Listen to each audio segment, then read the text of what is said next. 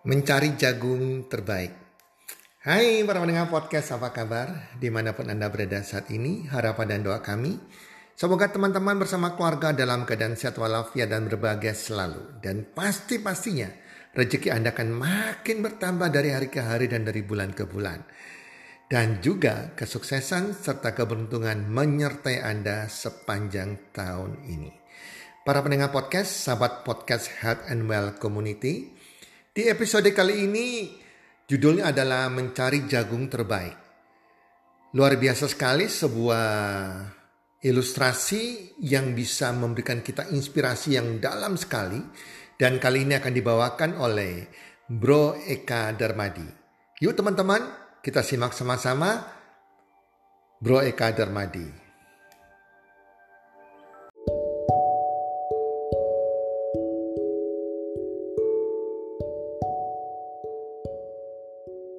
Halo semua, pada episode podcast kita kali ini dengan judul Mencari Jagung Terbaik. Nah, teman-teman, pada episode kali ini saya sendiri yang akan membawakan materi ini. Nah, mencari jagung terbaik ini itu merupakan sebuah kiasan, sebuah ilustrasi kehidupan. Nah, saya menceritakan sedikit ya. Jadi pada waktu itu ada seorang murid bertanya kepada gurunya, dia seorang murid ini ingin mempelajari tentang realitas sebuah kehidupan. Karena si murid ini sudah menyelesaikan studinya dan si murid ini siap untuk terjun di dalam dunia kehidupan atau bermasyarakat. Nah, pada saat itu si gurunya mengatakan kepada muridnya ini, "Kalau kamu ingin belajar tentang kehidupan, maka besok temui saya di ladang jagung." Singkat cerita besoknya, si murid ini dan gurunya itu pergi ke sebuah ladang jagung. Nah, gurunya bilang, sebelum saya memberikan kamu pelajaran tentang kehidupan, kamu harus mencarikan dan membawakan kepada saya satu jagung terbaik dari ladang jagung ini. Tapi dengan syarat, ketika kamu sudah berjalan, kamu tidak boleh mundur. Nah, Singkat cerita si murid itu bilang dengan antusiasnya, "Siap, Pak Guru. Saya akan carikan jagung terbaik untuk Bapak." Nah, singkat cerita, si murid ini berjalan di ladang jagung tersebut. Kemudian dia melihat sebuah jagung dan melihat, "Oh, kelihatannya ini oke, ini baik, ini bagus." Tapi saya tidak petik dulu ah, mungkin di depan ada yang lebih bagus. Nah, si murid jalan lagi. Dan memang betul dia menemukan lagi yang lebih bagus, lebih besar, lebih kuning. Kemudian si murid berpikir lagi, ah saya jangan petik dulu. Saya jalan lagi, siapa tahu di depan ada yang lebih besar lagi.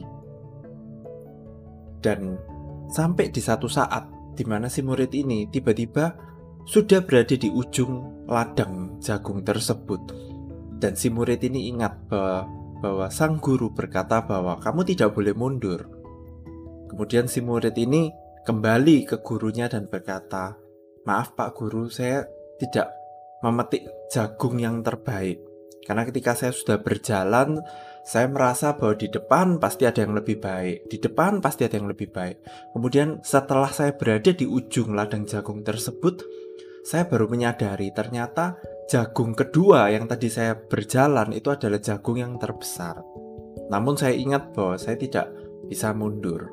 Tidak bisa istilahnya mundur kemudian untuk kembali mengambil jagung tersebut. Nah, di dalam sebuah kiasan ini itu sebetulnya menunjukkan tentang kehidupan kita. Kadang ketika kita itu bertemu dengan yang namanya sebuah peluang, sebuah kesempatan, ya kan? Itu kita tuh selalu merasa bahwa oh nanti aja. Nanti pasti ada yang lebih besar.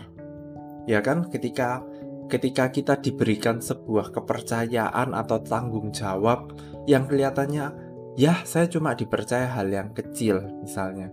Kadang kita meremehkan. Kita berkata ah nanti aja. Kalau aku sudah dipercayakan hal yang lebih besar aku baru mau serius misalnya seperti itu. Atau ketika dalam mungkin buat yang masih single ya dalam mencari pasangan gitu.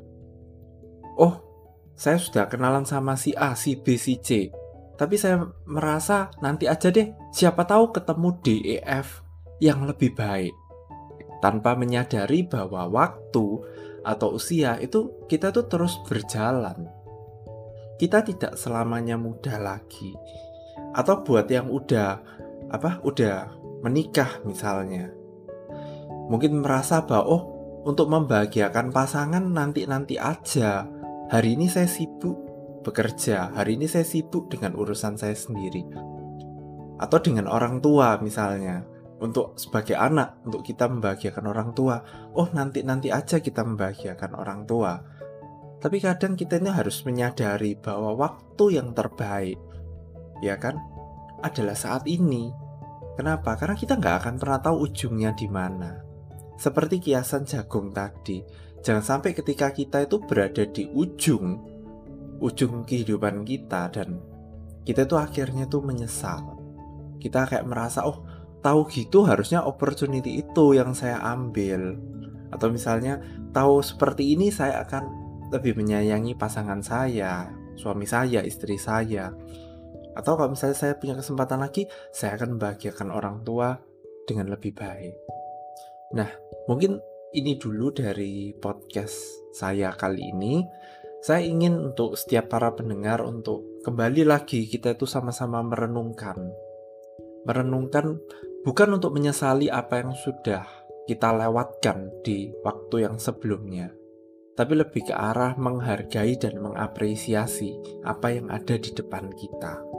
Apa yang saat ini dan seterusnya akan kita jalani gitu loh, baik dengan pekerjaan, dengan pasangan dan dengan orang tua. Oke, para pendengar, sekian dari episode saya kali ini. Sampai jumpa di episode selanjutnya. Dadah.